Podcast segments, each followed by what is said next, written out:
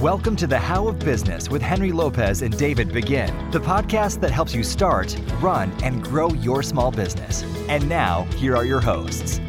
Welcome to the How of Business. This is Henry Lopez. My guest is Nathan Hirsch. Nathan, welcome back to the show. Yeah, thanks so much for having me. Excited to be back. Absolutely, it's been it's been a while, but uh, Nathan is going to share with us an update of what been, what's been going on with him exciting uh, opportunities that he's got now going on after selling his previous business. And then we're going to dive in on, as he says, how to crack the code on virtual assistants to help you grow your small business. To receive more information about the How Business, including links to the show notes page for this episode, just text the word biz, B I Z, to 31996. So, Nate Hirsch is the co founder of Outsource School, his latest venture. He's also a lifelong entrepreneur, though. Nate Hirsch, along with his business partner, Connor Gillivan, well, they built their first e commerce business to $25 million in total sales using virtual assistants. Then they scaled and sold their second company, FreeUp, and they built that from $5,000 investment to a 20, excuse me, a $12 million in yearly sales business, 100% with a remote team of virtual assistants.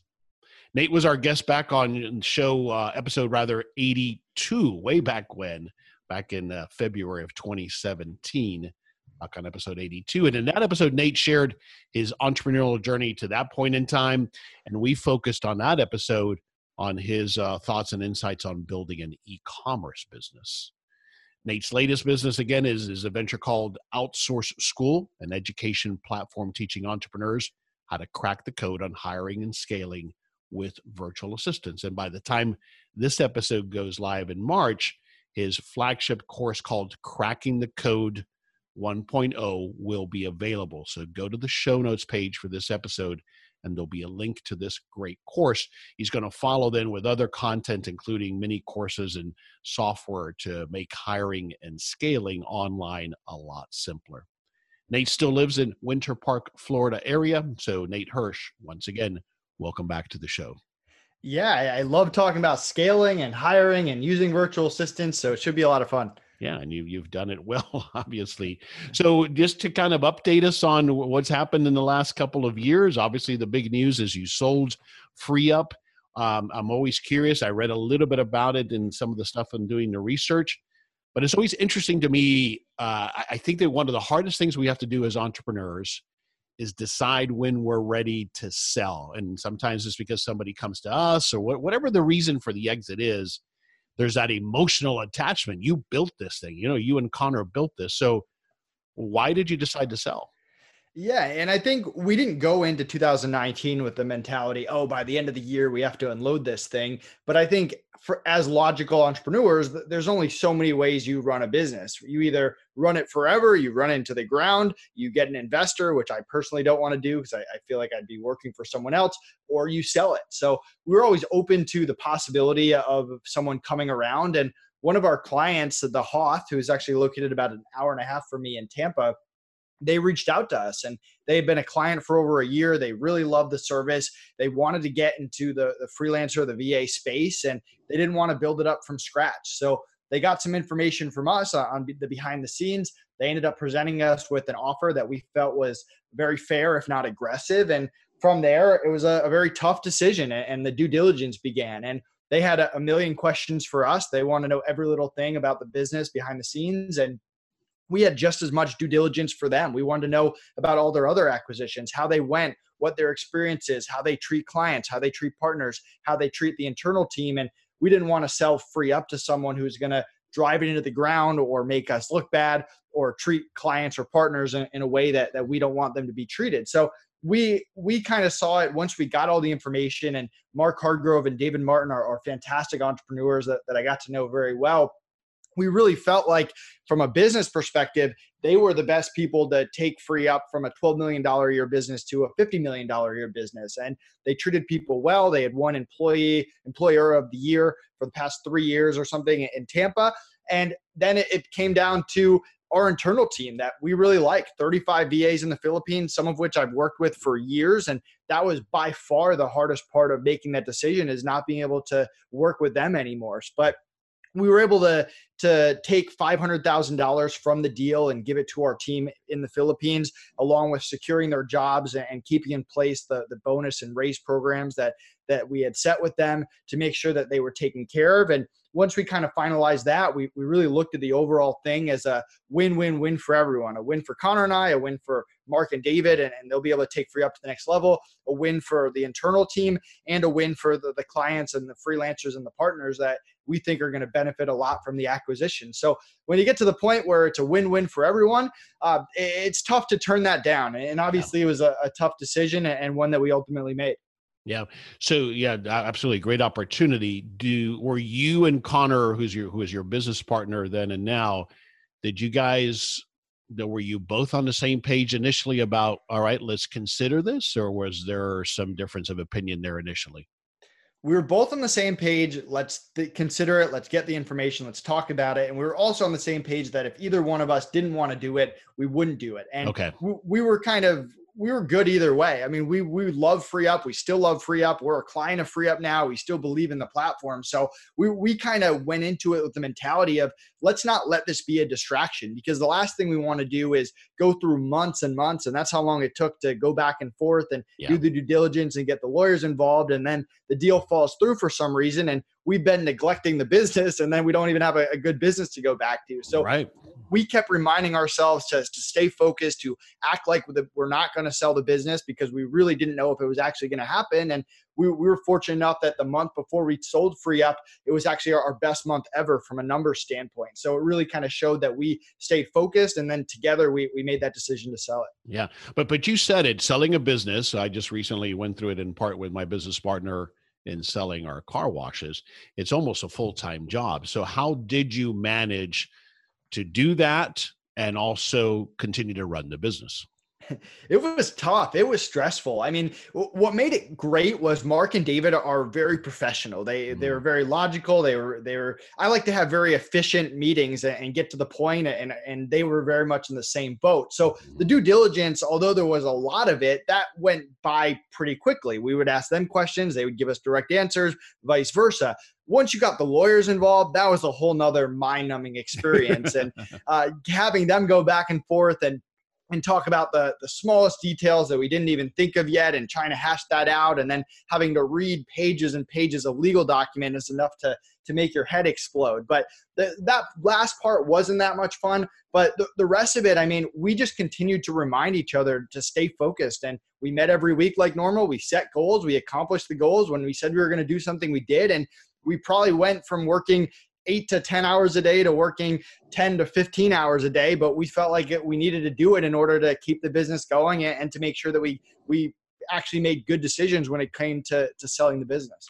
Did you divvy the responsibility, the, the work of it, uh, handling the due diligence? Did you divvy it up or was it one of you that did it? So how did you manage that? Did you help each other through that process? I mean, that's not a good question. Did, in other words, the, the actual working of it, did both of you do it together? Yeah. So in terms of running the business, Connor and I have always divided and conquered from our strengths and our weaknesses. And right. when we got due diligence questions, questions that applied to Connor's part of the business, he would get the information for and answer it, and stuff that applied to my part of the business, I would do that. Now, when it mm. came to the the legal documents, that's both of us. I mean, we didn't want something where I read half of it, he read half of it, and we're kind of depending on the other half. And right. I mean, you it, there's no kind of effective way to do that in my mind. So it was a lot of, of reading and rereading and, and, talking and meeting and, and making sure that we were understanding things the same way because sometimes when you're reading a, a legal doc and you're not a lawyer you, you might interpret things differently and then you hear someone else's interpretation and you think man that, that might be right or oh wow we need clarification let's call our lawyer back so there, there's a lot that goes on there yeah. Did uh did you decide, you know, one of the big challenges when you're ready to sell a business or contemplating the sale, I've been through it before, you have to decide are you going to keep that secret even internally or how are you going to share it? What did you all decide there as to, you know, with your team? Did they know only some people knew? How did you handle that? Yeah, no one knew be, besides Connor and I, and we we kind of we did that strategically. We didn't want to tell everyone we're selling it and then have the deal fall through and then have to remotivate everyone. Right, and right. I, I think one of the biggest testaments to how awesome our team was, and we told Mark and David how great our team was, and we didn't even let Mark and David meet our team before we sold the business to them. So they had a lot of trust in us, and they've been really happy with the team. But really, so they didn't talk to them uh, throughout the due diligence process, is what you're saying. No, we we told them from the beginning that we can't proceed forward if you're going to talk to the team in any way. And as soon as the, the document's signed, then you can meet the team. So very interesting. Yeah. So we we signed the document. We we tell the team, which was sad. They were crying. We were very oh, emotional. sure. Um, and, and, then we we introduced them. And one of the coolest things, so by from in between from when we signed the document, we told the team, and then when we announced it to the world, and we wanted to make sure the announcement went well too you have 35 full-time VAs that know a lot of freelancers on the platform, that know a lot of clients on the platform. And it didn't get out at all. No one told anyone. Wow. When we broke it a week, week and a half later, people were shocked. No one had any idea it was coming. So I think that kind of was just a testament to everything we were telling Mark and David about how awesome our team was, how you can trust them with with anything, and and they really held true to that. Yeah, yeah, no doubt. That was proof of that. Okay, one last question on that, and then we'll move on. Was there at any point, uh, I, I know it's happened to me, where you thought this this deal is not going to happen? We're at we're at a stalemate. We we can't agree on certain things, whatever the case might have been. Did it ever? Uh, did you ever have that point in the process where you thought this is not going to happen? I think there were certain part. I don't think there was ever a point where we just couldn't agree on something. That, that's something that I really liked during the process. Is Mark and David and, and Connor and I we were very reasonable. If there was something that we weren't on the same page, or the lawyer brought something out, we just talked about it, and there was some compromise. We would compromise one thing, they would compromise the other. So so that was good. I think from our side, I mean, we don't we don't know what the other side is thinking, right? Like we can they're they're asking us tons and tons of due diligence questions. We're getting it to them. In our mind, we love the business. Everything's going great. We're looking at the numbers, they look good to us, but we don't know how they're interpreting it. They might see something that's a huge red flag to them. They have a lot more business experience than we do. So in our mind, every time we hit that send button and send them the, the answers to the due diligence, in our head, what we're thinking, man, is are they going to see something that's going to get them to back out? Right, right. Yeah. So you were in partnership in that business with Connor. You're in partnership with him again. Why? Why do you continue to partner with Connor? And I ask that question because I I work better in partnerships. I talk about this topic of partnerships a lot on the show. You know, people have such differing opinions on partnerships, but, but why do you continue to partner with Connor? Yeah, finding a good business partner is really hard, as you know. And and I got really fortunate with Connor. He was actually one of my first hires in the Amazon business, and that was before I even had a hiring process. So it was total luck, total fluke. And the, the cool thing about Connor is we just complement each other very well. So we had the same core sense of values and beliefs of high level of customer service and treating people well and honoring our word. But in terms of skill set and even personality, we're completely different people. I'm more high energy. I'm more maybe on the pessimistic side not that that i hate everything but that i'm always trying to think of what could break what could go wrong. And he's much more on the optimistic side thinking of the future and the potential. He's much more long term i'm much more short term he's a much better writer. I'm much better at going on, on podcasts. So we we complement each other very well from a skill side and we have the same values. And we have 10 years of working with each other and honoring our word and building that trust. I don't know how you you ever replace that with someone brand new. And and bottom line we just enjoy working with each other. And I mean, that was a conversation we had after the sale was do we want to keep working together? And both of us uh, really knew yes, at least I did. And I was very happy that, that Connor thought the same way. Yeah, that's fantastic. All right. So then tell us briefly what, what led to launching Outsource School.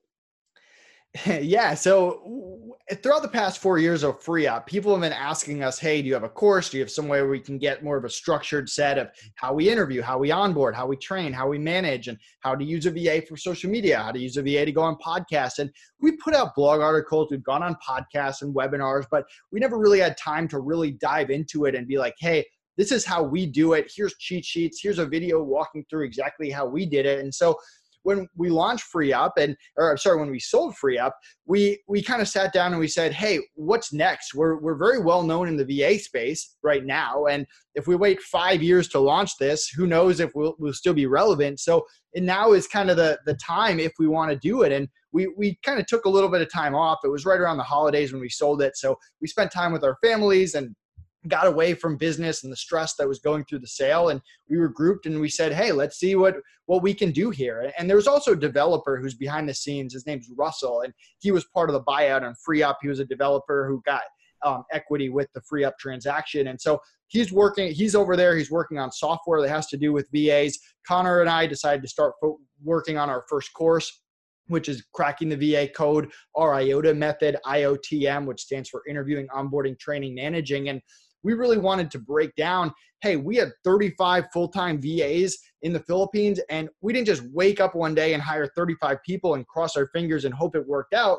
We had a process for interviewing them and onboarding the ones that we wanted to hire and then training them. And then once we've invested all this time, energy, and money, keeping them happy, keeping them around, keeping turnover low. We had less than 5% turnover. So we wanted to give people an insight on how we built that team so people could do it themselves. And we think it's going to add a, a ton of value. And the other side of it, we love virtual assistants. We love people in the Philippines, freelancers from all over the world, and we wanted to continue to give back. With, with FreeUp, one of the things that I'm most proud of is we paid out millions and millions of dollars to VAs and freelancers every single year. And with Outsource School, we're partnering with a company called Teach for the Philippines, which takes mm children from the Philippines and provides them educational opportunities they didn't have to teach them to be VAs or pursue other careers if they want to be. And we want to find a way to continue to give back to that community that we've benefited from so much. And hopefully, it, we create another win win for both the clients and the, the VAs as well. It's fantastic. It's exciting stuff. And again, it, it's great when you're able to continue to leverage all that expertise and knowledge that you developed with your previous business. That's always a great thing to be able to do. So let, us dive into it. You know, uh, virtual assistants, everybody listening knows what that is. But but I want to start, I thought I would start there nonetheless at a high level, your perspective on, and from a small business owner's perspective, how using VAs is so critical to starting and growing a business. Give us your perspective at a high level, and then we'll dive down into some more of the components of growing a business with VAs. Yeah, I mean, we live at we live in such a good time. If you go back 20, 30 years ago, you if you wanted to start a business, you needed an office, added overhead, you could only to hire the people in your town or the towns around you and you had to hire them full time along with the other other benefits that, that go along with it and now as an entrepreneur you have the computer you have internet you can start a business with very little money i started both businesses with less than $5000 and you get access to talent all around the world to complement your own skill set. The average entrepreneur is only really good at one to three things, one to three core competencies. And the good entrepreneurs, they figure out what those are and then they hire for all their weaknesses. And you now get access to people all across the US, all across the world at different price points with different skill sets. You can hire them full time, part time. You can hire them project based if you can't afford ongoing work or you just have a, a one time project or reoccurring project. So it just gives you so much flexibility to customize your hiring for what your business really needs. And if you're not taking advantage of that and you're not mastering that, you're really missing out. And your competitors probably are. And hiring is a skill. It's something that they don't teach you in business school. I went to business school and it's something that that's so important. And there are people that, that have kind of given up on outsourcing. Maybe they have a, a bad experience with a VA here or there, but yeah. you never hear someone say, "Oh, I tried marketing and it didn't work, so I'm just not going to market my business anymore." it, it, it, hiring is the same way. Just because you fail, you got to figure out a, a, process and figure out how do I get better at hiring, and that all comes down to systems and processes. Yeah, but so let's talk about that because the hiring part of it, as you were saying that. I think that's maybe part of the barrier as well. When I go to find a VA, if I don't go through a, an agency or a firm, I have to I have to know how to hire that person just as if I was hiring an employee. In other words, if I'm not good at hiring an employee, I'm probably not going to be very good on my own at hiring a VA. Now the flexibility is if it doesn't work out it's a lot easier to end that relationship, but that doesn't that doesn't help me necessarily. But but is that part of why you think a small business owners struggle with it is I'm not good at hiring VAs either? Yeah, and I would even argue if you use the FreeUp marketplace, which is fantastic, I still support them.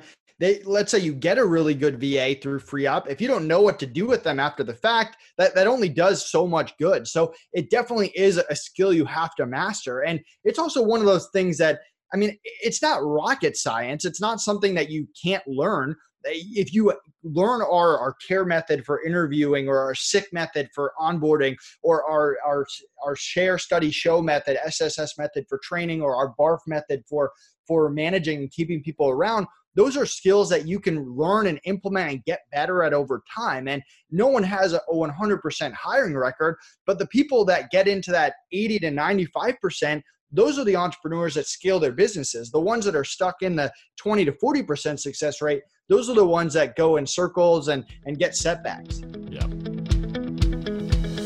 We will continue with this episode of the How of Business podcast in just a minute.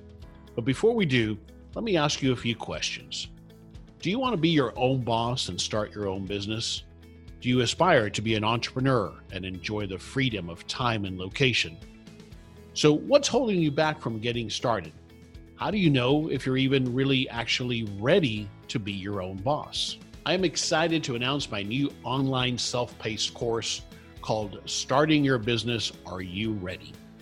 This course will help you clearly understand if you are in fact ready, and if you're not quite ready now, what do you need to do to get there? Perhaps you need help understanding and overcoming your fears, or maybe you are not entirely sure what it really takes to be ready, willing, and able to become your own boss. My online program is about helping you take the first critical steps towards realizing your dreams of becoming your own boss. I'll take you step by step through a process that will help you determine if you are, in fact, ready to be your own boss and specifically identify what you need to do next. You'll end up with a clear plan and a roadmap to get you ready to launch your first small business. I am currently offering a special discount for our listeners, so visit thehowofbusiness.com to get your promo code or text the word biz, B I Z, to 31996. If you want to find out more about starting your business, are you ready? My online self paced course. And again, to get your discount promo code, just visit thehowofbusiness.com or text the word biz to 31996. Let me help you get ready to become a successful small business owner. All right, so uh, one of the great pieces of content you have in the new site is uh, what you call the key lessons that allowed us to sell the company with the remote team. And and you've got a one, two, three, four, five, five topics, I think it is organization, delegation, scale, financials, and documentation. And what I love about this piece that you can go and get for free is that really, as I read through it, this is at the heart of building a business, regardless of using VAs, right? Um, yeah, absolutely. And, and and even off of that, I mean, I can't tell you how many times throughout the years I heard two things. I heard you can't sell a business if it's entirely remote, and I mentioned before that David and Mark didn't even meet the team before selling the company. And then the other thing I heard is you can't sell a business if if you're the face of it, if you're the brand of it. And right.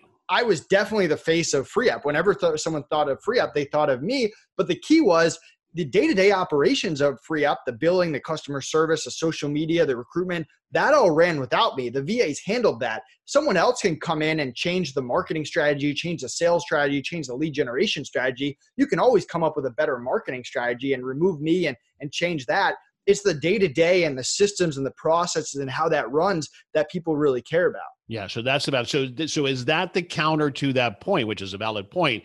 That hey, you're you're you, uh, as soon as I buy your business, I don't know if I'm going to be able to maintain these VAs. I don't know if they're going to want to work with me now, so I might lose the business. Your argument is, well, wait a second, that's not the business. They're they're great, they're essential, but it's these systems that I've developed that are the key and the heart to the business. Is that fair? Absolutely. And we went through this do, during due diligence with them. It's like, yeah. hey, what would happen if this person quit? What would happen if this person quit? And we had SOPs ready to go. And do we not want them to quit? Of course. Would it be suck if they quit? Definitely. It would take some time to replace them, but the processes are there and people are replaceable people are expendable so and we went through with them too just teaching them hey this is how we run meetings this is how we engage them this is how we treat them and to their credit not just Mark and David, but the entire team. They replaced Connor and I with, with six different people. Um, we're, we're so open to just learning and getting to know them and meeting with them one on one and and building those relationships in that same way that we did. And really, everything I'm teaching in the, this first course, how we interview, how we onboard, how we train, how we manage, we taught to them in that 90 days transition. They picked it up and they implemented it and they carried on pretty seamlessly. Yeah. So, of these key lessons, then, the one I want to dive into a little bit more is delegation because it touches on both sides of this. As you say in the paper, uh, so that the business is not 100% dependent on you, as you just articulated. The delegation component is one I want to get your thoughts on because it's one of the things we struggle with the most as small business owners. I know I have struggled with it, and most people that I talk to, and in part is because as as the type of personalities that we are as entrepreneurs, a you know we've had to do it all initially. B we think only we can do it best, and, and there's an ego attached to that um, and and and see sometimes I don't have the time to teach somebody else how to do this. So, how, how did you initially learn how to delegate effectively? If you think back to at some point you probably weren't great at it. How do you think you got so good at it? So I think I went through what a lot of entrepreneurs go through. I, I remember I, I, was making money for the first time, and my parents told me I should probably pay taxes. So I, I met with an accountant, and the first question he asked me is, when are you going to hire your first person? And I kind of shrugged him off. I was like, why would I do that? That's money in my pocket. They're going to steal my ideas. They're going to do a much worse job than I am. And, and I can, I love this business. I can do it seven days a week forever. And he's, he just laughed in my face and said, you're going to learn this lesson on your own. So sure enough, my first busy season comes around, fourth quarter, everyone's buying products on Amazon and I just get destroyed. I had taken too much onto my plate. I was working 20 hours a day just to keep this business alive. My social life plummeted, my grades went down, I was still in school, and I made it to January and I, and I kind of saw the light. I was like, if I want to scale this thing, that this is the only way I have to delegate. I can't keep adding stuff to my plate without subtracting them off my plate as well. So I went through really two exercises, and I credit Connor for, for finding these. The, the first exercise I did was I created a list of everything I did on a day to day, week to week, month to month basis. And I prioritized it from easiest to hardest. I've seen other clients prioritize it from tasks they hate doing the most, mm-hmm. but I gave each one a number value of how many hours it took me a week. And I also assigned a dollar value. Hey, this is a $5 task, this is a $10 task. And from there, I was able to unload some of those tasks and get five hours a week back, 10 hours a week back. And we'll talk about SOPs and, and how I did that in a moment. But the second list, Connor and I sat down and had a very uncomfortable meeting where for an hour we just told each other what we were bad at, what the other person was bad at. So I would say, Connor, you're bad at this. And he would say, Nate, you're bad at this. And we would write everything down. And at the end, we realized we complemented each other very well. That was great. We divided up the business. You handle this, I handle this.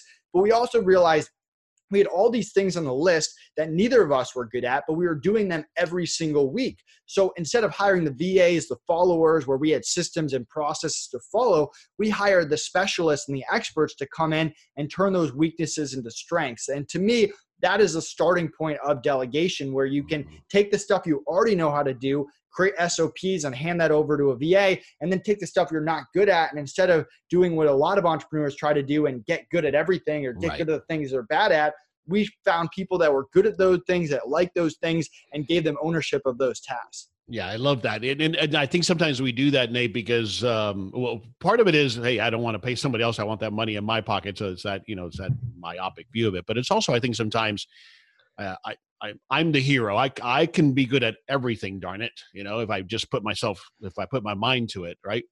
Uh, I yeah. think for you it was more about, well, I don't want to pay anybody else. I want that money, right? It was very short sighted at that point in time in your in your career. Yeah, absolutely. And, and I think there's also that worry factor. Everyone thinks mm. that someone's going to steal their business or or destroy it in some way. And yeah. I mean, most most people care a lot more about keeping their jobs and having a long-term relationship than they do about just jeopardizing your business in any way. And I always think to this Alex Charfen quote, who's a, FreeUp client. Um, he said, if you think you're the only one that can do the things that you do in your business, I have news for you. You're not that special. And it's such a good line because it's so true. We all I think that, that we're the only ones that can run the day to day of our business or do that one thing. And there's always someone out there that can do it way better than you can. Yeah. Yeah, but our egos get in the way, right? And we want to feel like only only if we're there can this thing run. But in fact, though, as we started this conversation on this point, if our business is dependent on us, it's not worth much. Um, exactly. All right. So tell me about the uh, the approach with the SOPs. SOPs means standard operating procedures, right? Yeah, so this is where I see a lot of people go wrong. You've got the steps, right? A lot of people know the middle of the SOP. You do step A, B, C, D, and you can start with a rough draft. You can make those steps better over time. You can do what I do, which is a little bit more advanced, and, and I teach a VA to do something, then I have them create the SOP, and then maybe they get it 80% and I get it that last 20, or I develop it over time with the VA. So we all know the steps are in the middle. The part that people mess up, or the two parts that people mess up, are the top and the bottom at the top, you need the why information about your business and why they're doing this specific task and how this task impacts your business. In addition to that, I like to throw in stuff about previous people I've hired for that role. For example, I hired Marius, who was one of my best hires. He was a bookkeeper, and I had fired two bookkeepers before him. So at the top, I explained why billing at FreeUp was so important, how I wanted it done, what my, my vision for the company was and I explained, hey, these are the last two bookkeepers. I didn't mention them by name, but I said, here are all the things they did wrong. This is why they didn't work out. Here's what I'm really looking for. So mm-hmm. before he even got to the steps, he had a big overview of the company, the vision, the team, why it's important, what didn't work, what's going to happen if if he goes in that direction, and what's expected of him. Then he got into the steps, which he helped make better over time. And then at the bottom, the important part that everyone forgets is the important reminders or what I call the do not do list. So, hey, if our lawyer or accountant emails us, don't respond to that. Let me know. Hey, if our biggest biggest client emails us and you've been working here for less than 6 months, let us know. Don't respond to that or tell them I'll call them back. Or it could be if you're an Amazon seller, like don't email seller performance for any reason. Like things that that might get hidden if you have 20 steps, it might be hidden in step 5B, but you need to reinforce those things at the bottom to prevent hassle and you jumping in and and and really when uh, when entrepreneurs start jumping back in because someone messes up, that's when they lose trust and then don't want to use VAs anymore. So having that structure of the SOP, the why, the steps, the do not do list is going to make it very easy for you to take stuff off your plate. Yeah, I love that. Thanks for breaking that down. And I, I I've used the um, the method of the steps, having the VA develop that at least initially and then you work with them on it because i think that overcomes one of the objections of i don't have time to put together the sop right yeah, and I'm a big fan of ownership. So, in a part of the, the course and another podcast, I've talked about creating team leaders and assistant team leaders. Well, you don't want to just wake up one day and say, wow, I need a team leader. Who do I pick? You want to give VAs ownership of the tasks that you give them. And it could be the smallest data entry task, but you give them ownership. You're not only in charge of the task, you're in charge of the other people doing the task, you're in charge of the SOP, you're in charge of updating the SOP if we change the process. And if you do that throughout your business, and let's say you have three to five VAs and you give them each ownership and you're checking in, people are going to stand out. You're going to see who really owns it, who really takes the next level, who really acts like an entrepreneur, which is what you want. And then when it's time for you to have a team leader, because you don't want to have 15 VAs that all report to you, at some point you need team leaders and assistant team leaders. You're going to go to the people that have proven that they can take ownership of a task. And then you say, okay, are you interested in taking ownership of this team and taking it to the next level? I see. I see. All right, let's go back to FreeUp, which, if I understand correctly, you, you had a team of 45 VAs. You and Connor, were there any permanent employees, W 2 employees of FreeUp? No, so it's 35 full time, 10 part time. We had no office and no US employees. What, why did you not have any employees at all?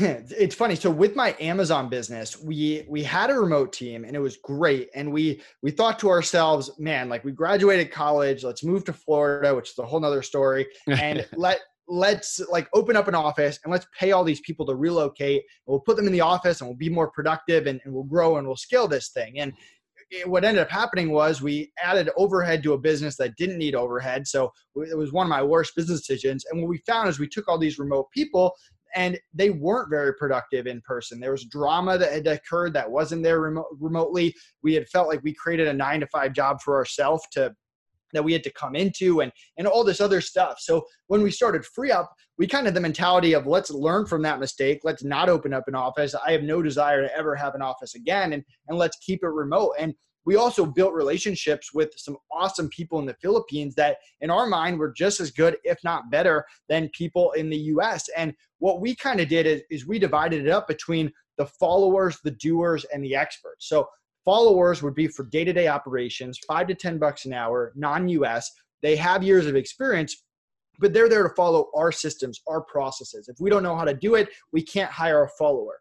Then we'd have the doers. These are freelancers, these are specialists, and we would hire both US and non US, but these were contractors. They were doing projects for us, graphic design, build our website, write for our blog, and we would just be one of their many other clients. Right. And then for things that we needed experts for, we would hire again US or non US. These were people that would bring their own strategy, their own systems, their own processes. So we would hire an agency to run my Instagram. We'd hire a US freelancer to run our Facebook ads and we would have we would just be one of their many clients and they'd be running their own business. So we found a, a much better way to scale and grow this business remotely was hey, the followers would be VAs in the Philippines, they'd be the full-time or close to full-time people and then the doers would be contractors that we would use as needed and they would be business owners that we would buy the service from.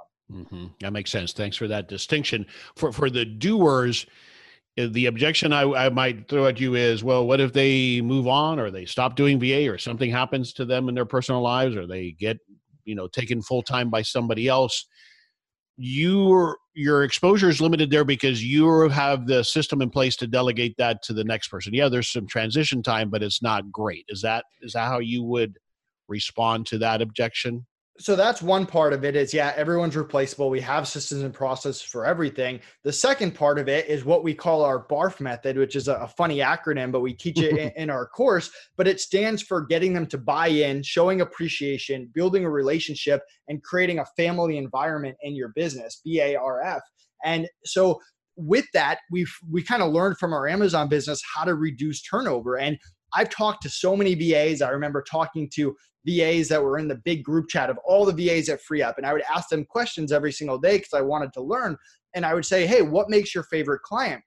And in my head, I'm thinking, whatever client pays the most, right? right like whatever right. or, is or gives me the most hours, or you know, I, I get I can depend on the most, or those kind of things, right? Yeah, but the majority of answers were not that. It was the client that made them feel a part of the business, that showed them appreciation, that built actual relationships with them, and they enjoyed working with the team that that client had. So with getting them to buy into your company and understand the vision and is incredibly important to getting them to stick around actually showing appreciation and not just talking to them when they mess up and saying, hey, you crushed that project. This is how it impacted the business, or great job. It's the end of the week. Go have a good weekend. Building the one on one relationship where you learn about their family, their culture. I'm actually the Chicky Ann, who was my VA for eight plus years. I'm the godfather of one of her kids. We went to the Philippines, we met them, and then building or building that family environment where the, the FreeUp team, they loved each other. They loved working with each other. Some of them that live close together, we would sponsor get-togethers and, and meetups, and and they're all friends on social media. I'm kind of included in that. So when, when you kind of have a, a situation where everyone's buying in, they all feel appreciated. You have a relationship with them. Connor has a relationship with them, and they're all one family. If someone comes in and offers them 50 cents more an hour, are they really going to leave FreeUp? They, they didn't. I mean, our turnover was less than 5%. And even after we sold FreeUp, they're, they're continuing with them and moving on. So to me, that's the key that everyone misses because hiring is an investment. You're investing time, energy, and money into someone. And when you do that, you want them to work with you for years to come. And that the BARF method is really the key to that. Yeah, yeah, yeah. I'm glad you explained that because my next suggestion was going to be how how on earth do you build a team, a family environment when everybody is remote? And from what you're describing, it takes as a business owner, as an entrepreneur, I have to be much more proactive than if everybody was in an office and I kind of just hid in the office every once in a while. I stick my head out, or I might, you know, say something at lunch it took you and Connor wanting to, that's got to be part of your personality almost to reach out to these people, right? Because they're not there for that to just happen naturally, if you will.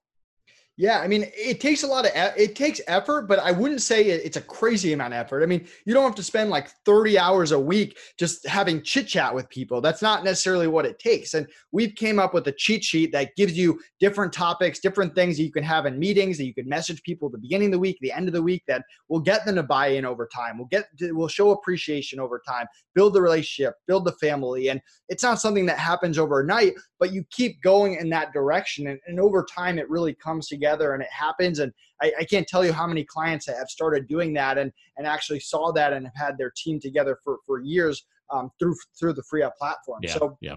It, yeah, because the technology technology now facilitates that a heck of a lot more. As you mentioned at the outset, we live in a in a special time where technology allows us to do this a lot better, right? Yeah, and let, let me give you the, the smallest, easiest thing that you can do. You have a Monday morning meeting with everyone. I don't do the meetings on Zoom. I do it via Skype now. I use Slack because Slack's a lot better, but it's all via text. So if someone misses it, they can go back, they can read the text. First thing we do to start off every Monday, Monday is everyone shows a picture of their weekend. One picture takes five to 10 minutes, if that. People laugh, people make jokes, people are excited. They, they get to bond, they get to learn about the other people on their team. What a great way to start the week. Now let's dive into the important but, stuff. But so there's no meeting. video, it's all text that's going on. It's a text stream on Slack. Is that what you're saying? Absolutely. I mean, getting 35 people to be on video at the same time in a third yeah. world country doesn't work out very well. Yeah, you got to yeah. keep it via text. I see.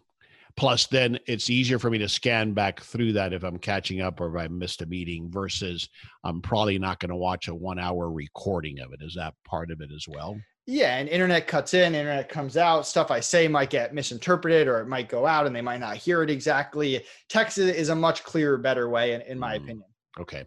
All right. So you touched on this. What, what about, you know, you, you focus on the Philippines, you use a lot of VAs from the Philippines. What about time differences and language barriers Tell me about that concern. So the language is actually a plus. I mean, they learn English at a very young age. They they learn it in school. Um, they, they're one of the most common jobs in the Philippines is a call center, which you have to speak English well, but it's also graveyard shift, working U.S. hours. So a lot of people, um, so most of them speak English at a high level. The, the VAs that we hired on our internal team, it was definitely something that's part of our interview process. They were fantastic. You could talk to them on the phone. If you email Joyce at freeup.com right now, you can set up a phone call and you won't even be able to tell the difference in terms of time difference, it all depends on the person. And this is something that we go through both during the interview and the onboarding. Certain things you might need flexible schedule, certain things you might need um, more nine to five, more set schedule. The thing that doesn't exist is the on call and urgent, where you expect someone to just sit around waiting for you to give them work. And at three o'clock in the afternoon, you message them and you say, I need this done now, now clock in. That's not going to work at, all. So you either need some kind of flexible schedule where, hey, I don't care when you do the work, just check in with me every day at, at 9 a.m., setting in those check in points, or hey, you're working nine to five, or it could be a hybrid. Hey, you're working nine to noon, and then the, the other 20 hours a week, those are flexible. So figuring out the setup that you need that makes sense for your business and understanding that flexible schedule really means flexible schedule and you don't want to hire someone at flexible schedule and then try to change them to set schedule because they didn't agree to that to begin with. And then making it incredibly clear to them during the interview process hey i'm looking for nine to five. Are you sure you can do that? Have you worked graveyard shift before? Tell me about your experience. And then during the onboarding and we call the onboarding process our sick method where we present them with the offer we make sure they're good with the rate but then we go through schedule issues communication and culture and make sure we're on the same page with every single one, getting double confirmation for the important stuff like schedule. And we give them a chance to back out. We would much rather they back out at the beginning or the middle or the end of the onboarding than for us to get two months into training them and they tell us, oh, by the way, I, I, I'm struggling to work graveyard shift. We figure that out early and make sure that it's clear that there's no other option and that you should only take this if you're 100% happy with it. So yeah. if you do it properly, the schedule shouldn't be an issue. And we had out of the 35 full-time VAs, half of them worked US time, US Eastern time with no problems. Yeah. All right. This is a question I always ask with this types of things for a small business owner who's never used a VA before. How do you recommend they get started?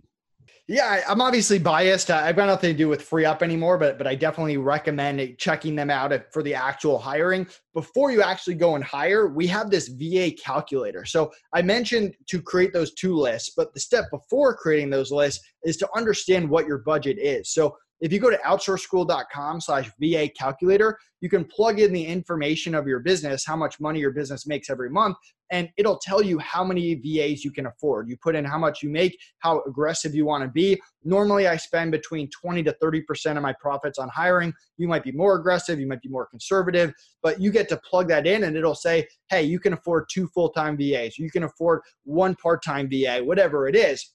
And then once you understand what you can afford, then you can create those two lists. From those lists, the first list where you, you write down all, all the things you have systems and processes for, you'll be able to figure out, hey, I should take these things off my plate. And then from there, I obviously recommend checking out the FreeUp marketplace to actually get your VA.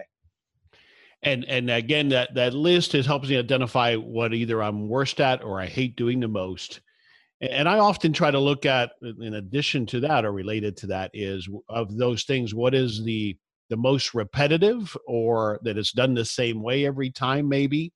Or that maybe have already started documenting that might be a good place to start. Do you agree with that yeah, I personally like to figure out what is the least valuable task that's taking up the most of my hours. And that's what I take off my plate. Although I've worked with plenty of clients who just say, hey, what is the thing I hate doing the most? And let's take that off my plate. First. Okay.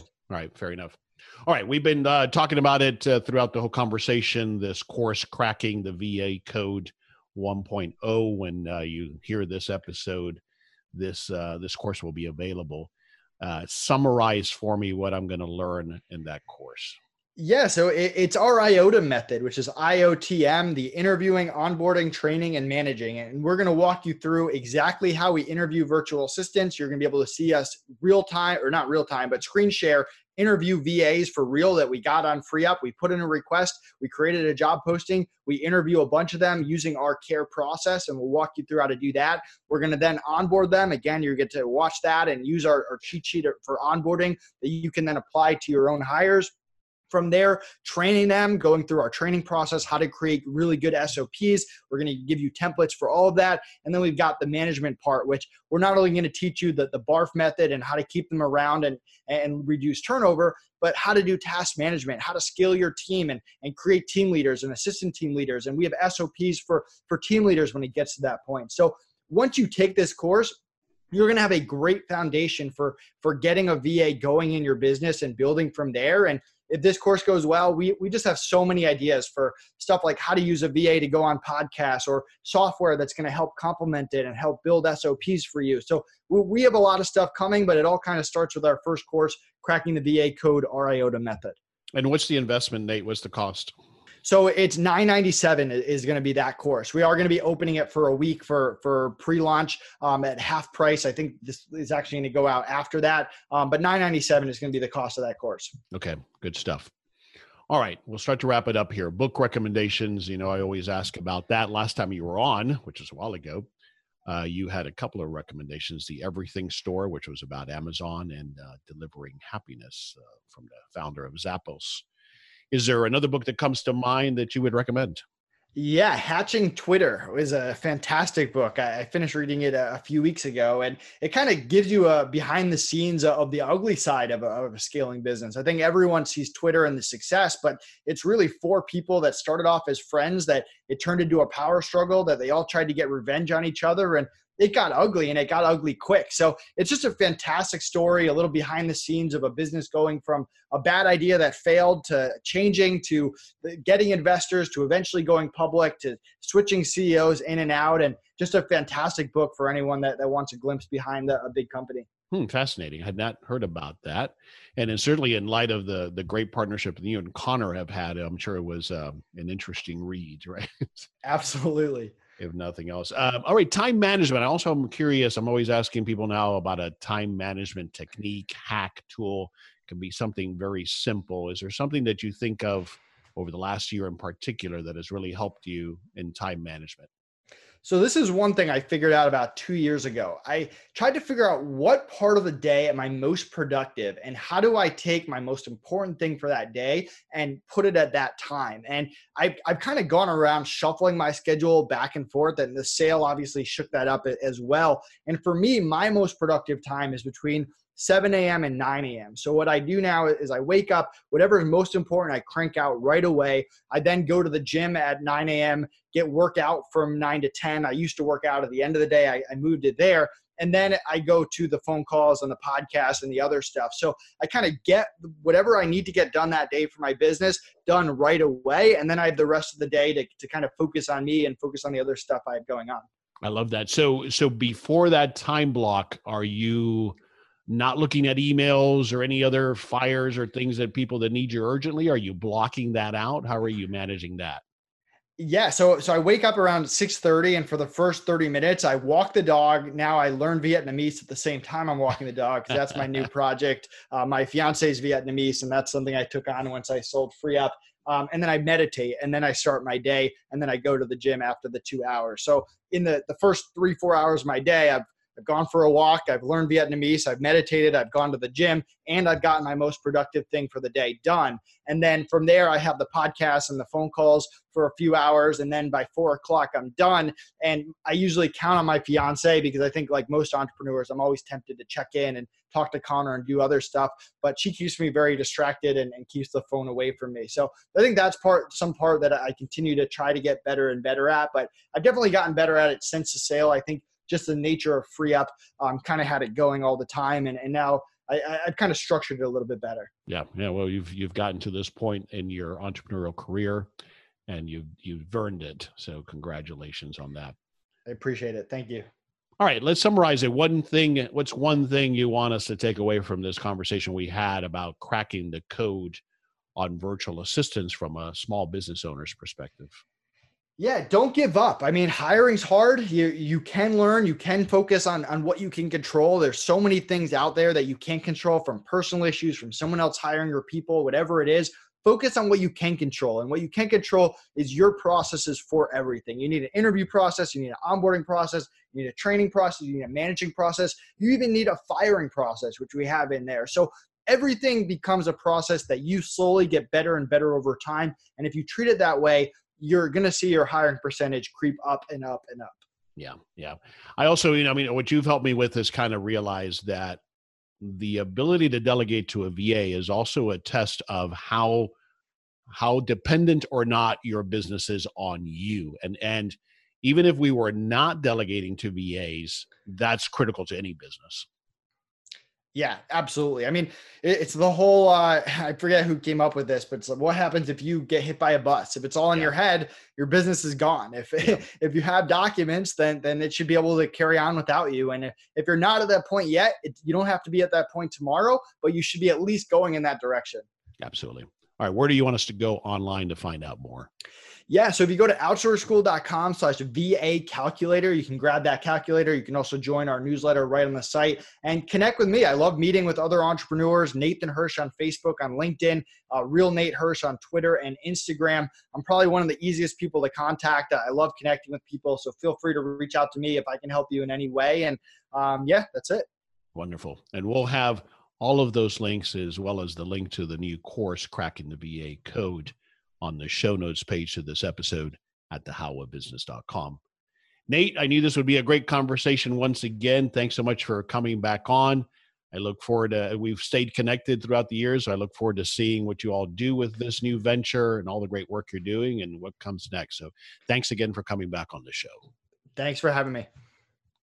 This is Henry Lopez, and thanks for listening to this episode of The How of Business. My guest today again was Nate Hirsch.